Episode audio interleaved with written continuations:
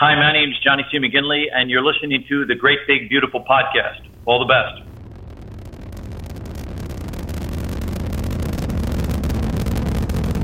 Have you ever been to Disneyland? Affirmative. That was definitely an e-ticket. I can't believe all the new gadgets they've got now. For a while, we didn't even have a house phone, not to mention laser discs, high def TV. You are listening to the Great Big Beautiful Podcast. This week on the show, That was that Peckinpah's films were. Yikes! Those things they ring true. That stuff, that violence is really. Yeah. But he's making a point of it. And, Yeah. You know, I, I, you know, like something like the A Team always bothered me because they made violence so kind of. Cool. Maybe I'm being a hypocrite. Well, and fun. Like a guy would jump into a room and he'd spray the room with bullets, and nobody ever got hurt. Like, yeah, that's probably. I don't know why. It, it, that always bothered me. I could never watch those shows. Yeah. here are your hosts, Jamie Green and Justin Connors. This is the Great Big Beautiful Podcast. You can find us on Facebook and Twitter at the GBB Podcast, as well as anywhere you get your podcast from. Share with your friends, like, follow us on Twitter, all that stuff. I just commanded them. That's that's out of the way. We've commanded them to do what they need to do. How many people really listen though? You know, I wonder. I wonder. Well, we were just talking about this, and uh, and you, the listener, I don't know how into podcasts you are, or if you just listen to us, we're the only podcast you listen to. Um, but even if you do listen to them, you might not know like the what goes in behind the scenes. And Jamie and I were just talking, and I know this has nothing to do with the interview, but the technology for podcasting and the way that we have to upload the episodes to iTunes and it is really dated. Like I, I don't think it has been updated since podcasting started. I don't I don't want to be quoted on that, but the way that we have to do it, it seems like it hasn't been really updated since podcasting Yeah. began. And I, I feel comfortable saying that. Like you do the There's not a consistent way that people do it too, you know? Like and I guess like I would have assumed that after like 10, 15, I don't know about 15, but like 10 solid years of people doing this that one or two methods Right. for actually podcast like actual not not the actual process of sitting down and talking into a microphone but like updating your feed and making a feed and putting it out there and getting you know websites like iTunes and Google Play and stuff to grab it there's not one way that everybody does it you know and it's, it seems like by this point Apple or Google or somebody would have come in and said, "Listen, this is how you're going to do it, and we're going to monetize it and make money off of you." Like you had mentioned, like something like Right. the YouTube model, and it's still after ten years of people do of people podcasting, it's still like the Wild West. People are just doing whatever they want, and there's like you look up, you just do a Google search for like how to how to start a podcast or how to create you know an RSS feed so people can subscribe, and you'll find twenty different answers from twenty different people. It's insane. Exactly. Exactly. And everybody Right. thinks that their way is the way to do it. And everybody will say, you know, this is our way. We've been podcasting for 10 years and this is how we do it. And that might be, but it's so crazy. so, with all that said, if you missed the episode, our last one, that we're going to blame it on that. Well, potentially, I don't know. It could just be a weird, a weird, weird glitch on my end. But um, what I liked, what I liked last week, Justin, was that you we started off by giving people a uh, what would you call it? Like a not an order, A question of the week. question of the week. um, I, I have a question of the week, if you don't mind. Yes, go for it. Oh, okay. I was waiting for your permission. Uh, my question of the week to everybody out there in listener land is how do you listen to us? Uh, I'm really curious for what you use to listen to podcasts, not just us, but any podcast you listen to. Do you do you use the, the the podcast app on an Apple device? Do you use Google Play? Do you use Stitcher? Do you use um, so, YouTube? If, if, is that is that your preferred outlet? Do you like to go to YouTube to get your video, your audio podcasts? Is there something else that I didn't mention? Something that maybe I don't even know about? I know there's a ton. A down Downcast is an app uh, I use occasionally on my my phone.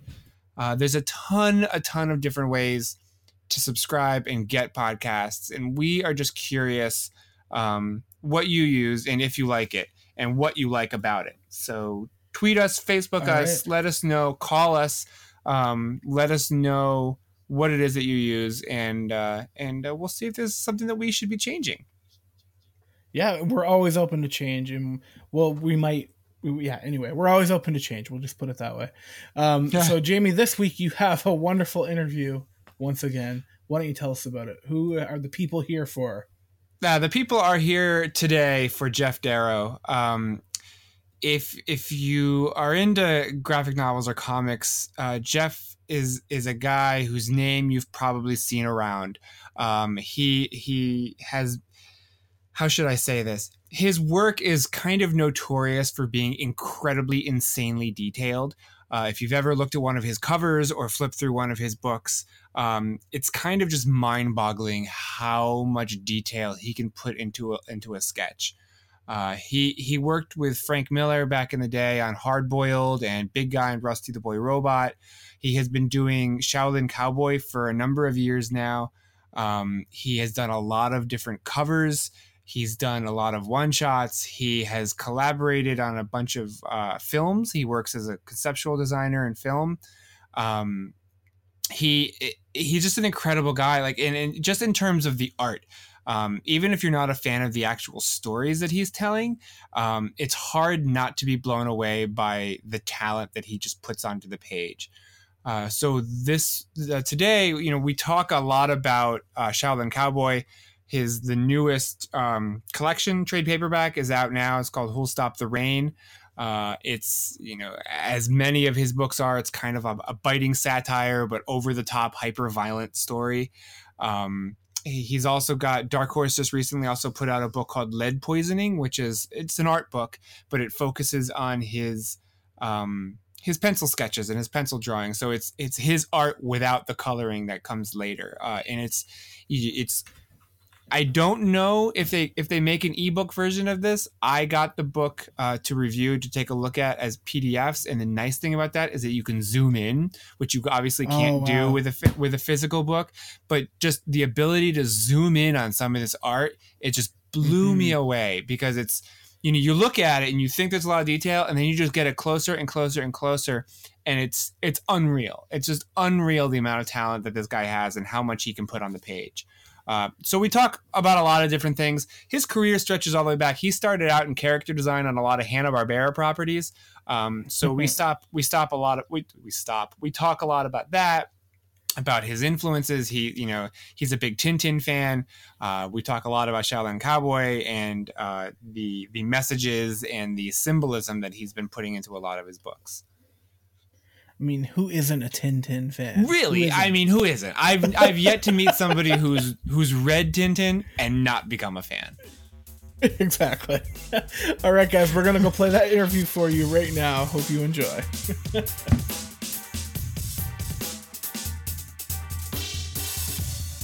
Well, let's let's start. I guess way back, uh, earlier in your career, way back at the beginning, you worked for Hanna Barbera. Um, Yeah. On a number- very good at it. I worked in advertising for a few years. you worked in av- that was my question because I was I, I was trying to figure out what it was specifically that you did. I did not think that you were an animator, but it just all I could find was that you did some character design. So that was a- advertising is what you were doing. Yeah, I, I was, you know, working at a, you know, a agency that did, but primarily what they did were audiovisual shows for like big companies like McDonald's and uh, Mhm. Pearle Vision, and and they would have these seminars once a year where they would get their salesmen to come to San Francisco, and it was kind of like, you know, just an excuse for the salesmen to get out of the out, away from their their home cities. And they'd probably get drunk and try to pick up prostitutes. And, and during the day, they'd have to sit through these uh, speeches, and we would do these uh, slideshow equivalent uh, or, or accompaniment that would, you know, as they're talking about the sales of, uh, of, of gonorrhea-related items to uh, their sales of condoms, and then have we do pie charts, and sometimes they do cartoons of, you know, the talking condom or. Uh, and so that's what I did for, for a while. So I moved to Los Angeles. Um, somehow, I think that you did not do talking condoms for Hanna Barbera, though. Oh no, they were they were very. It was really a strict. Uh, they those were the days where they had. Uh, I mean, you can't. I mean, I look at Cartoon Network and the stuff that they can do now. Yeah. Just things we could not. Uh, that I don't know what they called it. This board, this board that would look at your drawings and decide whether they were racist or if they were. Uh, yeah, like a censor board. uh, yeah. Yeah. Was, was that your first job out of art school? No, no, no. Well, my first job in art school was working in advertising. Yeah. The reason I moved, I just wanted to get out of Chicago, and I, I, I figured because I would look at Hanna Barbera cartoons, and I thought they were so bad. I thought, well, they, I bet they would. I mean, even even a hack like me could get a job at Hanna Barbera. I go, they must, you know, they'll hire anybody. They'll hire anybody. Cartoons look so. And when I got out there, I realized that they had some amazing artists working out there, but the shows were so cheap that they uh, the amazing work they would do by the time it got filtered through the uh, animation system, which was most of the animation was done in uh, Taiwan and at cut rate prices, that it, it just ended up looking really mediocre. Yeah. And so, I mean, you know, I met so many amazing artists out there that he, their just work never really made it on the screen. Yeah, I mean you, but it's ironic that you say that you know you go going out there. You thought that it was so bad and they would hire anybody because you were there at the same time as Jack Kirby, right? Yeah, yeah. Jack was out there doing models, and but even those guys, they had a hard time. Even Jack had a hard time because drawing in comics and drawing it for animation is different because uh, you have to do a drawing for animation. Like we were, he was doing character designs, and that's what what I was doing.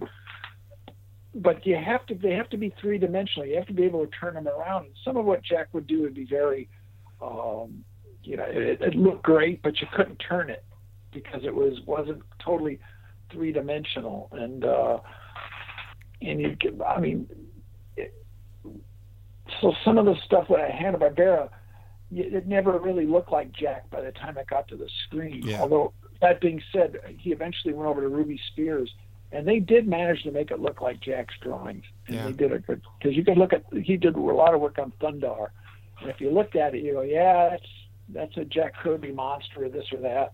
Yeah. But my boss would always change Jack's drawings. He just never looked like. Uh, there were a few guys that came out there at that time. There was Carmine Infantino was out there, and uh, he had trouble doing the models too because he, they weren't some of the stuff that he would draw. It just wasn't. It was flat, and you had to. It, it, it didn't work when you turned it sideways uh, in Yeah. profile, or in. I don't know if I'm describing it very well. No, yeah, exactly. I get it. Um, that I wasn't good at it, but I, I did. I did mostly uh, for the longest time. I did cars and trucks. I did the stuff nobody else wanted to do. yeah, So I saw, you know, a van. If there was a van driving through the scene, or if there was a race car or a spaceship, I would do that. I did monsters, but the main characters I did, I was never very good at. Yeah. I, yeah. Did you did you guys work as a um, as a team? Like, did you work directly with with those guys, like guys like Jack or Carmine, or did you work oh, independently? No, no, no. Those guys, Jack would come in once a week. They'd, they'd give him a script. They'd say, "We want you to work on this." These, you know, um, I mean, he was working on Scooby Doo, and Yeah. they'd give him a script, and they'd, and they'd say, "We want you to do a pterodactyl, a Scooby as a caveman, Shaggy as a cave woman." Uh, and then he would bring in these drawings, or if it was this, uh, he was working, he did some work on some of these space ghost shows that they did, and Astro and the Space Mutts, and I don't know all these other things that they did. And he would do spaceships and monsters, and those would come in. And uh, but he'd bring him in once a week, and that's when I'd see him. Yeah. And his wife would drive him in, and uh, it's funny, funny. God, the stuff he did for Scooby Doo was just. it was it was pretty amazing. Um, you know, look, looking back though at, at the work that you did there, you know, you said you were working on the, the vehicles and the stuff that nobody else wanted to do, and you, you know, did you do you think that that work, um, whether it's advertising or if it was working in the character or or vehicle design, that kind of thing, did that eventually or help inform your artistic Oh, yeah, style I- that I- you I would think- develop? yeah. Well, I, if, if I had not worked at Hanna Barbera, I would never have. Uh, I wouldn't be drawing the way I do now. Really? In that uh, I couldn't draw in perspective very well, and I I, I just would fake stuff because you get a lot of comics. You just fake things. I mean, if it looks right, it's fine. In animation, it can't just look right; it has to be right. A car has to be three dimensional. Once I keep harping on that, so you can turn it and and if it's and I my boss disliked what I did so much and you know did you ever go to school? And I said yeah. He goes well hmm, really hmm, well, you got a lot to learn. Oh And he no. would just destroy. It was just I, I'd come home just just depressed, so horribly depressed because he just hated what I do. And the only way, way I survived was to do things like cars and like if there was a bucket or a a baby rattle or a, a, a weapon, something that you know he didn't care as much about, that he would you know. And I eventually worked on a show called Richie Rich with a woman named uh, uh, I'm gonna forget her name. Uh, God, she's such a I'm blank on her name. She was just an amazing artist, hmm and God, she was like, she looked like Marilyn Monroe Okay. but she was so beautiful, and everybody was in love with her. And I'd given her my drawings, and she'd take them in the boss, and they would always get approved because they came through her. Oh. If I took them in, he would just murder me.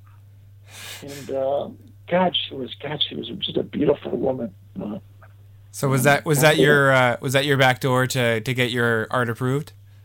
yeah, yeah, I'd give it to her. Nice. And uh, and then I learned the tricks that are always good would be like I'd wait to the last minute to hand things in, and he goes, he look at me and goes, hmm, huh. Uh, I go, well, these are due tomorrow. You due tomorrow? I go, yeah. Okay, they're fine.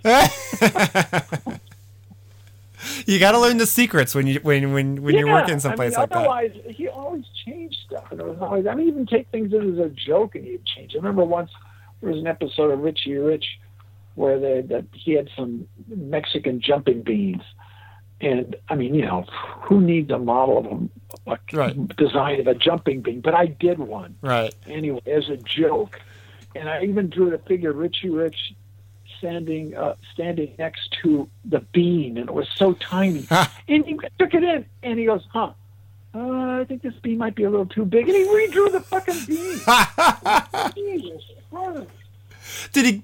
I mean, it wasn't he wasn't playing along with the joke. He just. Oh no, no, no, not at all. I mean, he just didn't. Everything. He just didn't like me. I mean, when I, I a friend of mine, I left there, and eventually, I think some of this guy said that he showed the comics that I was doing to him, and the guy was like, hmm, huh, hmm. He never did work like that for us when he was here. Maybe if he treated me a little bit better. Well, no, I mean he was right. I mean there's a lot of stuff that I couldn't draw, and I wasn't good. But and if he hadn't, in a way, I owe him because if he hadn't browbeat me, it made me feel so bad. I never would have like, you know, started working on perspective, which was a key for me to learn how to draw everything. Yeah. So do you think that was was that one of your biggest takeaways from that experience? The, the ability to oh yeah, perspective. yeah. Was it I, oh how much you have perspective and how you had to draw things with form and uh, uh, draw through things and Yeah. uh, think about size and size relationships. Yeah.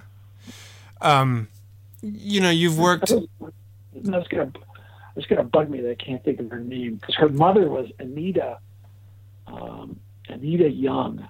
Sandy Sandy Sandy Young was her name, and her mother was Anita Young, who was a movie star. Nice. And uh, and then ah, holy cow, man. she, she, she, she, because I was always like the, the, the straightest guy on the planet and, and so kind of, I don't know, kind of Boy Scoutish. And she asked me to share an apartment with her because she, she knew that I wouldn't like try jumping on her, which was kind of like, well, you know, I'm, I'm You were safe. flattered, flattered and insulted at the same time. and I think uh, Dave Stevens ended up moving in with her. Really?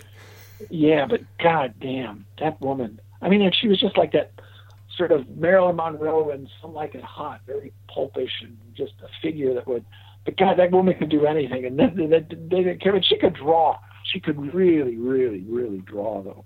Wow. Yeah, she was talented. I mean, it wasn't like they anyway, I'm dig- digressing, but you know, she, No, it's okay. She died. She, she's dead now, but she was, you know, Uh. something nice was- to me. Save my, save my, save me. There you go. work at I'd work at Hanna Barbera for like four months, and then I would be on unemployment for half a year, and then I'd somehow manage to survive. And then the guy never wanted to hire me back. you Uh. but she would ask for me, and uh, I always felt like they were kind of fill up that empty seat, and they'd bring me. She'd bring, they'd bring me back. Thank I'd you. work for her. Thank you, Sandy. Thank you, Sandy. Yeah, thank you, Sandy Benet. Um, that's fant- right. that's fantastic. Uh, you have said in the past uh, that Hergé and Tintin were an influence on you, and Yeah. I hear that again and again and again from artists that Tintin was a, such a major influence. And I mean, they are timeless. My kids actually recently discovered them and loved them, which was a surprise to me. But what what is it about them? Do you think that makes them so influential, so timeless? Well, I, I just think the drawing. I mean, the, the you know, it, it's. I mean, the figures look cartoony, but they're not actually. I mean, except the faces are very simplified. All the backgrounds are very accurate and very well drawn. They're really beautifully drawn, three-dimensional comics, uh, and they're just for kids. They're easy to read, and they're not too. You know, they, I mean, I I actually came to Tintin through those movies, these live action movies they made in the '60s. Oh, really? I don't know if you've ever seen them. I've they're not. really they're really disturbing. Look it up on YouTube Okay. because I remember seeing those first and they're dubbed, and all the characters they they look just like they do in the comics. And I was like, what are what is this supposed to? Is he supposed to be a boy or a man or what? Because he's just so odd. The guy that was playing and they made two of these movies. They're live And, you know, action the- movies. Yeah, live action. Okay. And they're and they're dubbed, and it's got that classic, you know, Tintin, what are you doing here? I don't know, but we got to do something with you, Captain Haddock. oh, look out, Tintin! You know, those goofy, and I swear to God, when I saw Pee Wee Herman, I thought Pee Wee Herman was doing the Tintin from these cartoons because he had the same kind of hair, Yeah. and uh, and so I knew of those from from that, and then I found out that there were comic books, and um, you know, I I I I started buying them, but I actually the first comic strip, strip that I ever had printed, which was printed in France. I was lucky enough to get a woman named Nicole Tenon, who was the niece of Hergé, and uh, she colored the last Tintin books, and she colored my first story. And, Oh, wow. yeah. But by the second one, it was so complicated, she quit because it was too much work. But I got to go to Studio Hergé, and I met uh, Bob de Moor, who did a lot of the backgrounds on, on the on the comics, and uh, I got to see the original pages. He was there showing them to me. Yeah. That's And amazing. Bob de Moor was an interesting guy because he was living in Belgium during the war, and like he was playing in the park when they, they dropped a bomb. It could have been a U.S. bomb, and like shrapnel blew two of his fingers off. Oh my gosh. Yeah, Jeez. there you go. um, you, you, let's talk about your art. You mentioned something there that that's a perfect lead in. You said that you know she she did the first one of your strips, but then it got too complicated and she quit. You are notoriously detailed, um, a- and I'm wondering. Uh, jumping around here a little bit here in my in my own head, but so especially on something like Shaolin Cowboy, um, Dave Stewart does a phenomenal job coloring that. But have you had experiences where other people just look at it or try it and they say, "Man, this is just it's just too much. I can't do it." They're just intimidated by it. Well, I've had yeah, I've had guys quit. Uh, when I was the Burly Man issues of, of Shaolin Cowboy, I had someone quit on me, and I it really made me fairly angry. Just because whenever when people were trying out for it, because I wanted to see what they would do, I would give them a complicated page and say, "Look, here's what it's going to be like." Yeah. This if you can't do this or if this is too much, you'll know right now, and we won't, we won't go any further. And uh, you know, the person did it nonetheless, and then quit after one issue, and I was like. Yeah. so they left me in a lurch. And and amazingly enough, I tell this story, and Mike Mignola brought it up because he's got a memory like a steel trap. because Dave actually tried out for it a long time ago, and I, I, I I said, no, I, I, uh, I, I said no because I had these dogs in this drawing, and he drew all the dogs the same color. And I said, you know, dogs aren't all the same color. it was easier to do it that way. and yeah, well, you know, it's like I remember when, when eventually, you know, I, I asked Dave to do it. Mike said, they said, yeah, I guess it doesn't bother you now the dogs are all the same color or something like that. Paraphrasing. Oh, shit, you remember that? that I told Dave, I said, yeah, I feel bad back because I'm always shocked when I see this, when I would first see my stuff in color because it's never the way I imagined it generally. Yeah. Uh, right at the beginning, Nicole Tannen, I mean, and Peter Doherty did a, a fantastic job. It, it wasn't exactly what I thought. It was different, but it was really good. But it wasn't. It still wasn't the way I saw it in my head. And when Dave agreed to work on it, despite the fact, you know, years ago I turned him down because of the dogs. uh, I never even talked to him actually uh, at the time. Uh, but he, I sent him some books of the color uh, range that I like, mostly Japanese woodblock prints, and uh, um, there's a, a Russian folktale artist from the turn of the century. I think his name is uh, Bilibin, something like that. Okay. Yeah, Bilibin, really beautiful, just beautiful stuff. And I sent all that stuff to him. And the first time he sent it to me, I was like, "Wow, that's it exactly." Yeah. You like hit it out of the park right from the beginning. I I changed very little, just very very little. And and he's amazed because like I'll draw this stuff and like there's a guy behind a guy behind a guy and there's a sign behind that guy, and the guy's flicking a cigarette butt and you get like a corner of a guy's finger behind a guy between a guy's elbow. Yeah.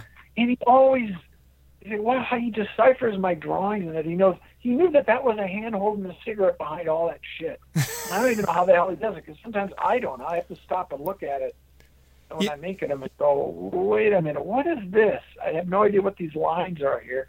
And I'll have to like trace them out to, oh, that's his hand holding a cigarette. Now I got it. That's funny because you know I was looking through the the new book about with your pencil art, the new art book, Lead Poisoning, and like I, I gotta say, some of the pieces just made me dizzy looking at it because it's there is so much detail, and I could see how you know somebody tasked with coloring that would would get a little lost, but. It sounds like even you get a little lost in the pieces sometimes. I do, yeah, because I forget what I've drawn and I don't know. You know, I, I I- I know that that line, you know, between the the duck's head and the carp jumping out of the water and the rock that's in front of that means something, but you have to know what it is before you ink it. Otherwise, if you make it too heavy, or if you, it, eventually it comes. You go, oh, once again, oh, it's the hand or it's uh, um, the edge of a, of a car bumper or, or whatever it could be. And when when I'm, in, I can make a decision, an informed decision based on knowing what it is that line. Yeah, that's amazing. How, it is pretty. Wh- when you're working on a piece like that, you know, like a piece that's like something that's been highlighted in lead poisoning, you know, that's really detailed, full page or spread. How long does it usually take until you're satisfied with how it looks? I I you know I I I I'm never very satisfied. I just have to get it done and hope you know I always like move on to the next one and hope it's better. But I, I just I don't know. I I uh, I generally have to get like one thing like uh, like in music they call it a hook, Yeah. a song, and like a hook in a drawing. Like if I draw one thing that I'm kind of satisfied with, then I can move out from there. But at the very beginning, I'm always like, yeah, I don't know. This looks pretty wonky. This lizard here, and then I'll if I draw like uh, let's say a you know a, a, a, a car, I go, yeah, the car isn't so bad. Eh, This might hold this whole thing together. and then I, but I mean, I, I I think I've only ever yeah, I don't. I mean, I have a lot of drugs. I look back and I wish I hadn't. A lot of them. I wish I hadn't done that. But Yeah. for the most, part, they, they, I don't know. I just keep going, hoping it'll be better. And by the end, it's too much work for me to turn back. Yeah, oh, I could see that. Absolutely. Uh, do you ever work digitally? No, I've never have. I, I, I, I mess around on a tablet a little bit, but I don't know. I just have never. Yeah. Yeah, a bit of a dinosaur. I mean, even I, you know, I do movie stuff now, and I'm probably one of the last guys that actually draws on paper because everybody's. Well, it it it's it seems like it would be easier, quite honestly, to you know just take pencil to paper for some of the pieces that you do rather than try to get that Well, I mean- detailed.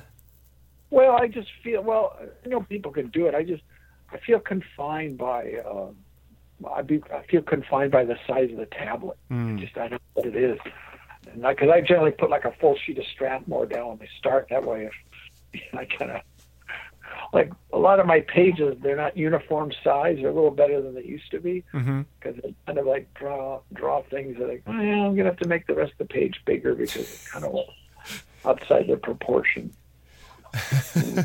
Has your style evolved over the years? I guess so. I don't know. I think Yeah. so. But I mean, are you doing stuff on Shaolin Cowboy that like maybe earlier in your career when you were just starting out, like you never could have imagined, or is Oh, it? Are you yeah. you're doing the same thing? Do you think? no, no. I think I'm doing stuff I could never have. I would never have attempted. Really? Uh, yeah. I mean, I used to. I remember the first time I saw Moebius, who you know, Jean Giraud Right. Book I ever got, which was a book from Bud Plant, and uh, I just looked at it. I go, I don't know how anybody could draw this. This doesn't seem human to me.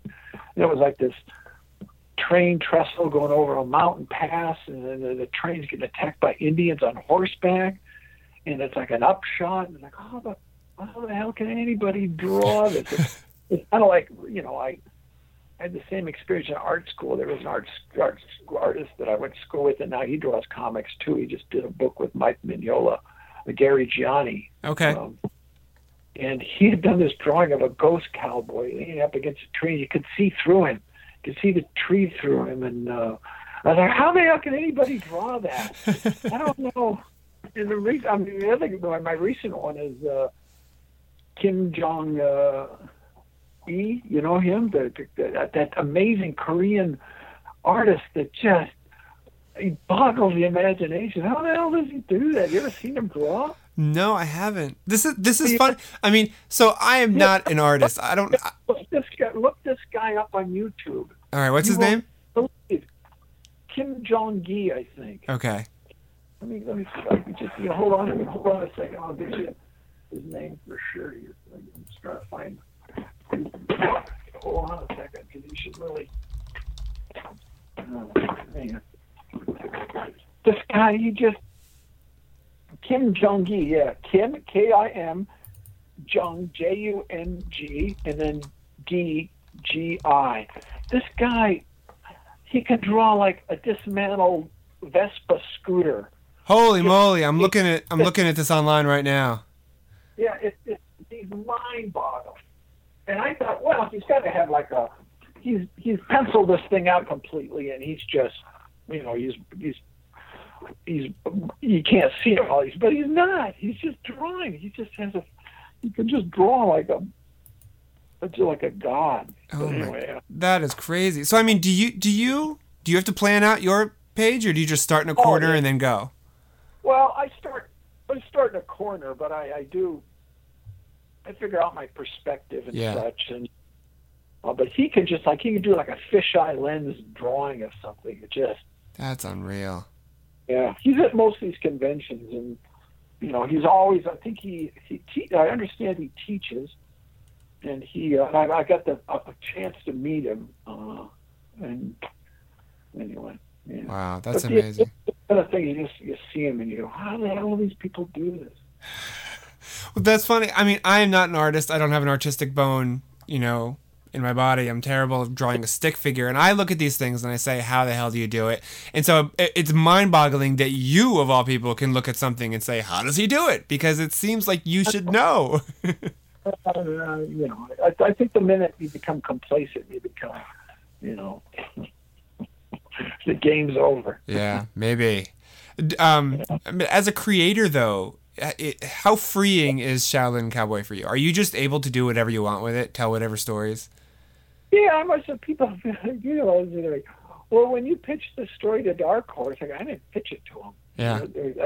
And I, I I'm spoiled because I've never had to convince anybody. I mean, I the first guy I ever worked with was Moebius, and he opened the, you know, they didn't open the door. He blew the doors open for me because, you know, you work with that guy, and everybody goes, who the hell is this guy? And then when I did my own thing, people were curious to see what I did apart from him, and then, you know, that led to working with Frank Miller, and then, you know, I just, yeah, I don't, I don't, yeah, I've never, I mean, Yeah. I just, I mean, no one like when I, I do these Shaolin Cowboy books, no one sees them until I'm, you know, I send it in. I don't ever tell anybody what I'm doing. I just do it, and Yeah. you know, I, I, I always thought that was the way you did. I imagine, you know, working for a Marvel, you can't get away with that kind of stuff. Sure. You're gonna get tons of notes on how you're treating the characters. Yeah, and understandably. Yeah. Yeah. Do you see it as like your soapbox to, to talk about and discuss issues that are that are personal to you? Uh, kind of, but I don't. You know, I just, I just draw stuff, and Yeah. Uh, if I'm annoyed by something, I'll put it in there. Yeah. So the know. the newest book though, Who'll Stop the Reign, um, clearly influenced by the current political and social climate. Uh, I think it's safe to say. Was there a moment though um, when that story first popped into your head? Like, was there was there a catalyst that, that said, okay, this I need to I need to say this. I need to put this in onto the Oh, page. No, never really. I just because I uh, when I was working on it, the primaries were still going, and I mean, I never really liked our current president when he was just you know on that stupid Apprentice show. Uh, just in general, he always I always found him very pompous, and Yeah. the fact that they kept you know bowing down to him before he was even elected, I mean, he just seems so like how can how, how, how is anybody buying this guy's shtick? Yep. and when you start, you know, speaking on immigration, and so I would just, you know, and I, and I like to draw uh, signs, and you know, I, I don't just like draw buildings that are flat buildings and they're just squares for windows. I put like billboards on there, neon signs, and, hmm and then I just make little jokes for myself, and I put some stuff about him and you know other people and just things in general. And, Yeah. But it was I'm not I wasn't I'm not trying to obviously try to change the world. It was just you know Commenting. yeah well yeah I mean it, it made it a little more. I don't think what I draw my my world is like a generic world. It it it, it it's my own little world. Yeah. But yeah, my you, logic. Yeah. You've dropped in lots of um, symbols and stuff, though, that are sort of uh, catalysts for bigger discussions in the real world, though. I mean, you, you, you put his name in there. You've got the alt right in there. You've got swastikas and the Confederate flag dropped in there. I'm curious Yeah, what. Yeah, the, the swastikas actually, that's all that. It's not. Not all those are meant to be Nazi symbols. They're supposed to be because that's that whole Buddhist Sure.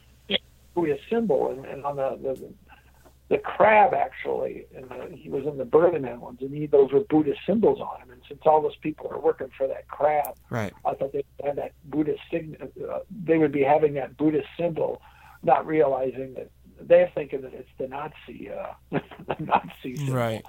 It's like they're they kind of joined up for the wrong reasons.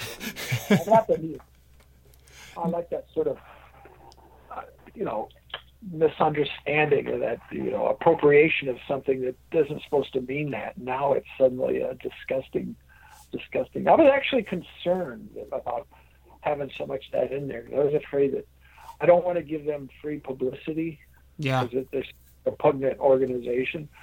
But um, I I like the the idea that he doesn't mean it that way, but the rest of them, The some rest- of them do and some of them don't. They've It's like that- misunderstood the intention. yeah, like the girl. The girl's not. She's not a Nazi by any stretch of the situation. The girl that Huey's sitting on top of her head. Yeah. She. I mean, those are. That's his way of appropriating her, which makes him a horrible guy, a horrible crab. but those are meant to be, you know, Buddhist symbols.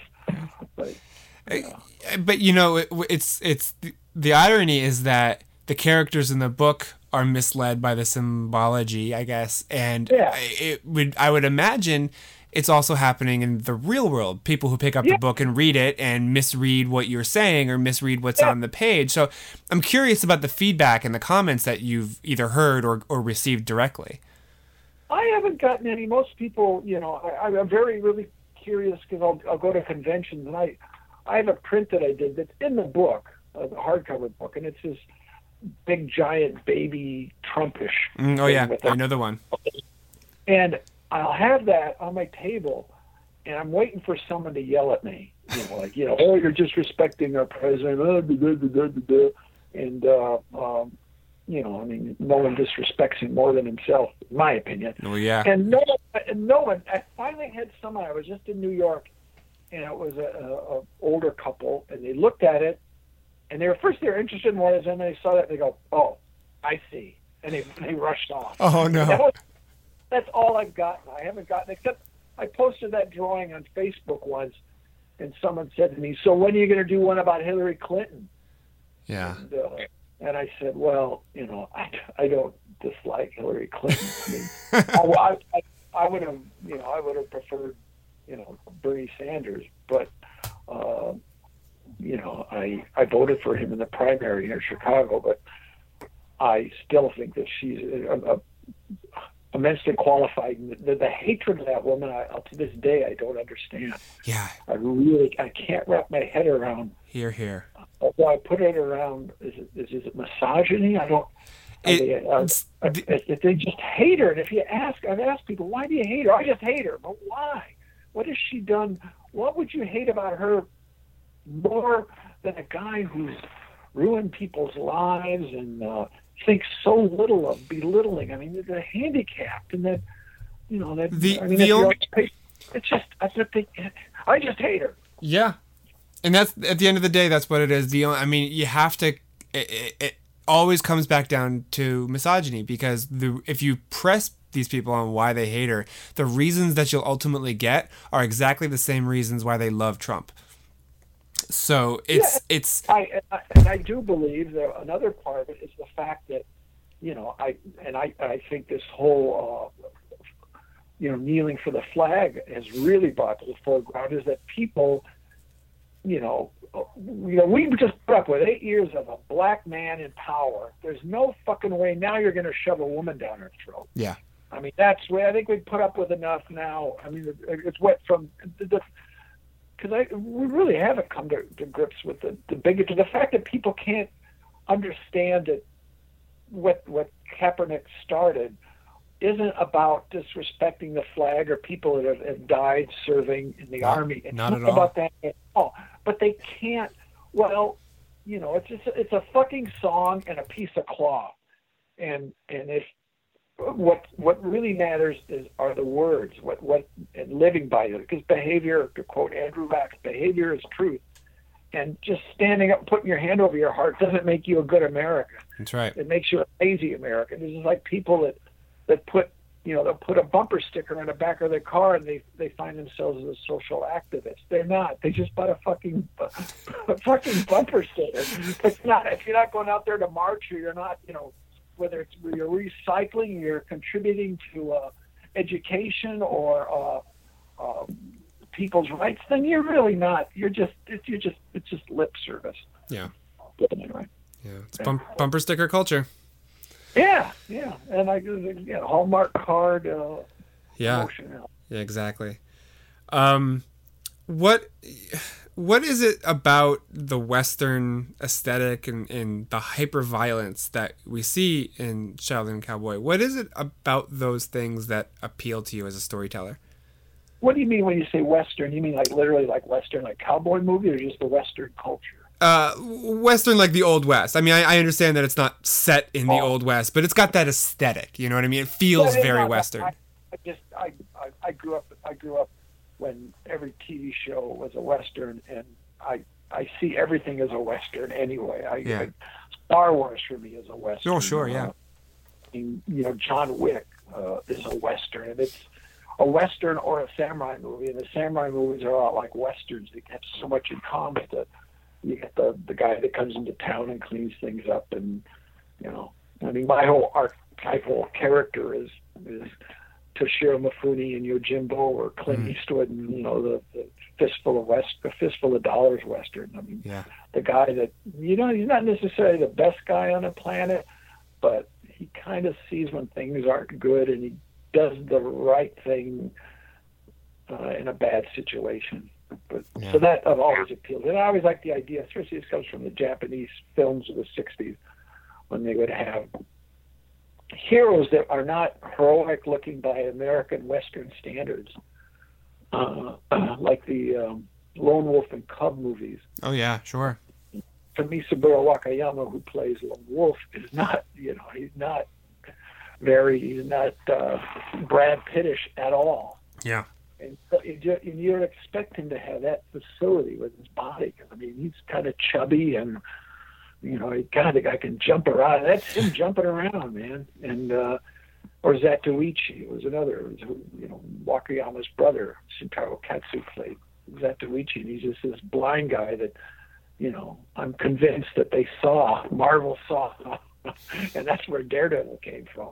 Oh yeah. Uh, and he, uh, you know, he, they, they underestimate this blind man, and to their own misfortune. Or I like that.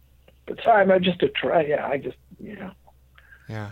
But I, I don't. But in the violence of it, I, I you know, I just, I, I think it's kind of goofy what I draw. I mean, it's because it's so impossible. I mean, I, I kind of concerned me. It really kind of bothered me after, uh, especially after Las Vegas. I, I posted something about, you know, guns and. Uh, and I got some people who say, "Well, you're you're a good one to talk. You you know you make your living drawing that kind of stuff."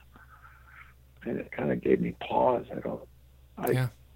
But my my I think the stuff that I draw is so impossible that no one could ever reproduce it in real life, and it's just um, it, it's like a for me it's like a, a itchy and scratchy cartoon. Mhm. Uh, I just it's because my wife is pretty squeamish, and she's always thought that what I drew was goofy. I think it's goofy. Yeah. It's it's extreme. It is very extreme. Um, but I I mean, could. but, but I can't watch you like I can't watch things like Saw, those kind of movies. I can't watch that stuff at all. It Yeah. bothers me. Yeah, me too. Yeah, the whole like. Um, But but Lone Wolf and Cub, I'm out watch one of those things, and this makes me. And sometimes it makes me laugh because, you know, you've got the. You know, they've hooked him up with some sort of a hose, so the stuff is squirting out like a. It doesn't look real at all. yeah. The uh, high pressure blood that squirts out of people. Yeah. or or in the you know the John Woo uh, movies. I mean, some guy gets shot a hundred times and he's like you know still alive at the end. They go, "Come on, let's go home," and you Yeah. know the guy, oh, he's not going to die. it's surreal to me. Brad, Yeah. something like I always thought Peckinpah's films were, yikes. Those things they ring true. That stuff, that violence is really. Yeah. But he's making a point of it, and Yeah. you know, I, I, you know, like something like the A Team always bothered me because they made violence so kind of Cool. uh, maybe I'm being a hypocrite. Well, and fun, like a guy would jump into a room and he'd spray the room with bullets, and nobody ever got hurt. Yeah. And it's like, yeah, it's probably I don't know why, it, but that always bothered me. I could never watch those shows. Yeah. No, I'm I'm with you in in the sense that you know the things like what do they call them the torture porn like Saw those Yeah. movies like I can't I can't watch those movies and especially now with Yeah, they call them horror movies, but I don't, I don't. they're not horror they're just they're see to me a good horror movie is a thriller it's a movie that that makes you jump up you know or or expect you know you don't know what's coming it's the unexpected those m- movies like Saw are just bloody they're just violent Yeah. for violence Or, sake I, I never watched know, Friday the Thirteenth. Never interested me. I never because I don't like movies about bad guys. I mean, like horror, like monsters. And I think, but I like Frankenstein because he, you know, kind of a mis. Uh, and Dracula is kind of a, you know, the creature from the black. They're all kind of misunderstood beasts, but they're not. You know, Frankenstein has just been dealt a bad hand, and uh, you know he doesn't. He's just like a, uh, an animal, whereas, you know, like making a hero out of Freddy Krueger. Was like a, I think in the original film, he was a pedophile. Yeah. And now it's like, oh, I remember when they made a doll out of him. I was just like, holy shit. And it was for kids. It was this doll of a pedophile. Remember, they yanked it off the market really fast. Yeah. But I, I'm amazed that it got to the, because I had one. I got one. I go, this thing is going to disappear. There's just no way that it's just freaky. Yeah. Like how how is this appropriate for our children? Yeah. um, but with the violence that we're talking about, and what and um, that's where you've been living for the last however many years you've been working on Shaolin Cowboy. Do you think that you'll ever go back and work on a kid friendly property again? you mean like, like what? Like, uh, like, Well, did Something Well, like Frank some. Go ahead. said I was kid friendly. I never thought it was. Because I mean, he, he put that whole thing in there about them using those. For me, in that comic, everybody's dead. All those people that turn into monsters, he kills them all. They're monsters. He, he's got of Frank, and it's pretty funny. He put something in there about you know they're these special kind of bullets that don't harm people. They, they Yeah. they bring them back to their senses, which I thought was pretty funny. But in my mind, they're all dead. They're all they're all monsters. So in your mind, you've never done anything that's been particularly kid friendly. No, except working at Hanna Barbera. There you I, go. I just, even back then, because I've told this story before, we got we would get bored, and we would um, uh, put little messages like if it was a panel truck that was a delivery truck, we'd write the names of uh, uh, uh, serial killers on the trucks, and, and they got back past board, the board of uh, standards and uh, practices. I mean, if you look closely, you'll see like in Richie Rich, every once in a while a truck will go by. There's like, you know who Ed Gein is? With with what? You know who Ed Gein is? Ed Gein. I don't. Well, he's the guy that they based uh, um, Psycho on. He was a guy that would kill, was eating people and killing people. Oh, and okay.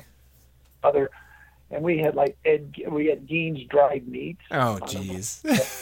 We had like one was it was John Wayne Gacy who was killing young, Yeah, young yeah. men. Yeah. And we had Gacy's boys wear on one of the. Oh, the- and these made it through, and they're on Richie Rich. oh, yeah, they're they're out there. Oh no. To look, yeah. Oh, that's incredible, Geof. Sure, I mean, Geof, thank well, I you. did, one, I did one thing that got us into it because they thought it got onto television, and it was um because we had these. You weren't supposed to draw anything new if you could find it in the model files. Right. These files, and you go through there and you look for like if they needed a country bumpkin, you look for when you pull it out.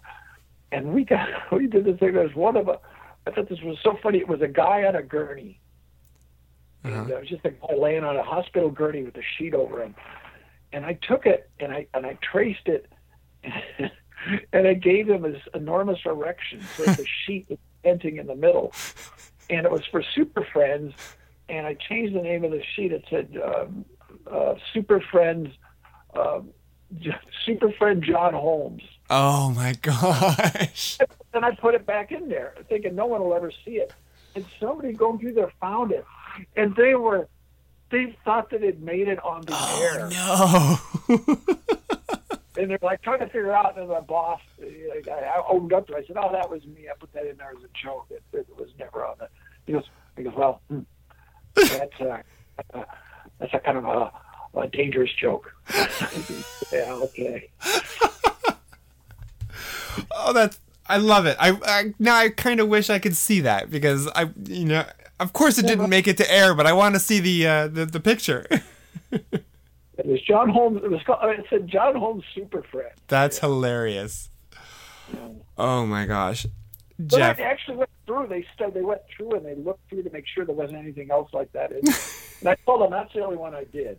Hire some intern to go through and watch every episode, make sure it Yeah. didn't make it into the background somewhere. Well, that they wouldn't have cared about, but uh, but they were just worried that. You know, well, if it was in that file, they were just concerned that it. If it got into that file, then it meant it had been used. Yeah. I mean, I never meant for it to. You know, I just didn't think anybody would ever find it. Yeah. I mean, how many times do you need a hospital gurney? Yeah, Exactly. How many times do you see that on a kid's A cartoon? Yeah. Geof, thank you so much for your time. This has just been amazing. Well, it's, something. It's And you something. didn't. And you didn't. You didn't hang up on me, and I didn't hang up on And you didn't hang up on me, so it's you know we can leave friends, right? Yeah. Well, yeah. Fantastic. Thank you so much. Thank you. I appreciate it. Um, Hanna Barbera. That reminded me when I was a kid. I grew up. My dad was like a Sunday school superintendent, and they had these like, uh, they had these like religious Hanna Barbera cartoons. And they What would do go mean? back like in with the time. Hanna Barbera characters. No, it was made by the studio, Oh, and they would go back in time, and they would like these modern people would go back in time and like explore Bible stories, and it wasn't necessarily Bible. I think it was actually Jewish. I think it was like they're they're exploring like the Torah stories, which is the Old Testament. right. So But- so Hanna Barbera actually made them. It was like Hanna Barbera was making Yes. animated shows for like religious studies in religious schools. Yes, I would say they were probably contracted to do it. I'm guessing. I don't know for sure, but that's what it reminds me of. That's unreal. I have I've never heard that before.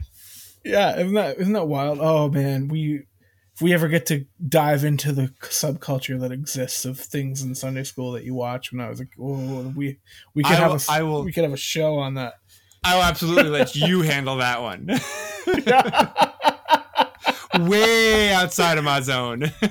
yeah, you would you wouldn't even you think Mister Dressup and the tickle trunk is a trip? You you haven't seen it all. we we need to have you we need to have you run a few episodes here where uh, Yeah. is Mr. Dress Up still alive? No, no, he's been he's been gone for a few years now. But we could Oh, have okay. a Mister Dressup episode. That'd be fun. That would be fun. Get a couple of get a get a round table of a bunch of Canadians and I'll just sit there like dumbfounded. like a deer in the headlights, like what is going on?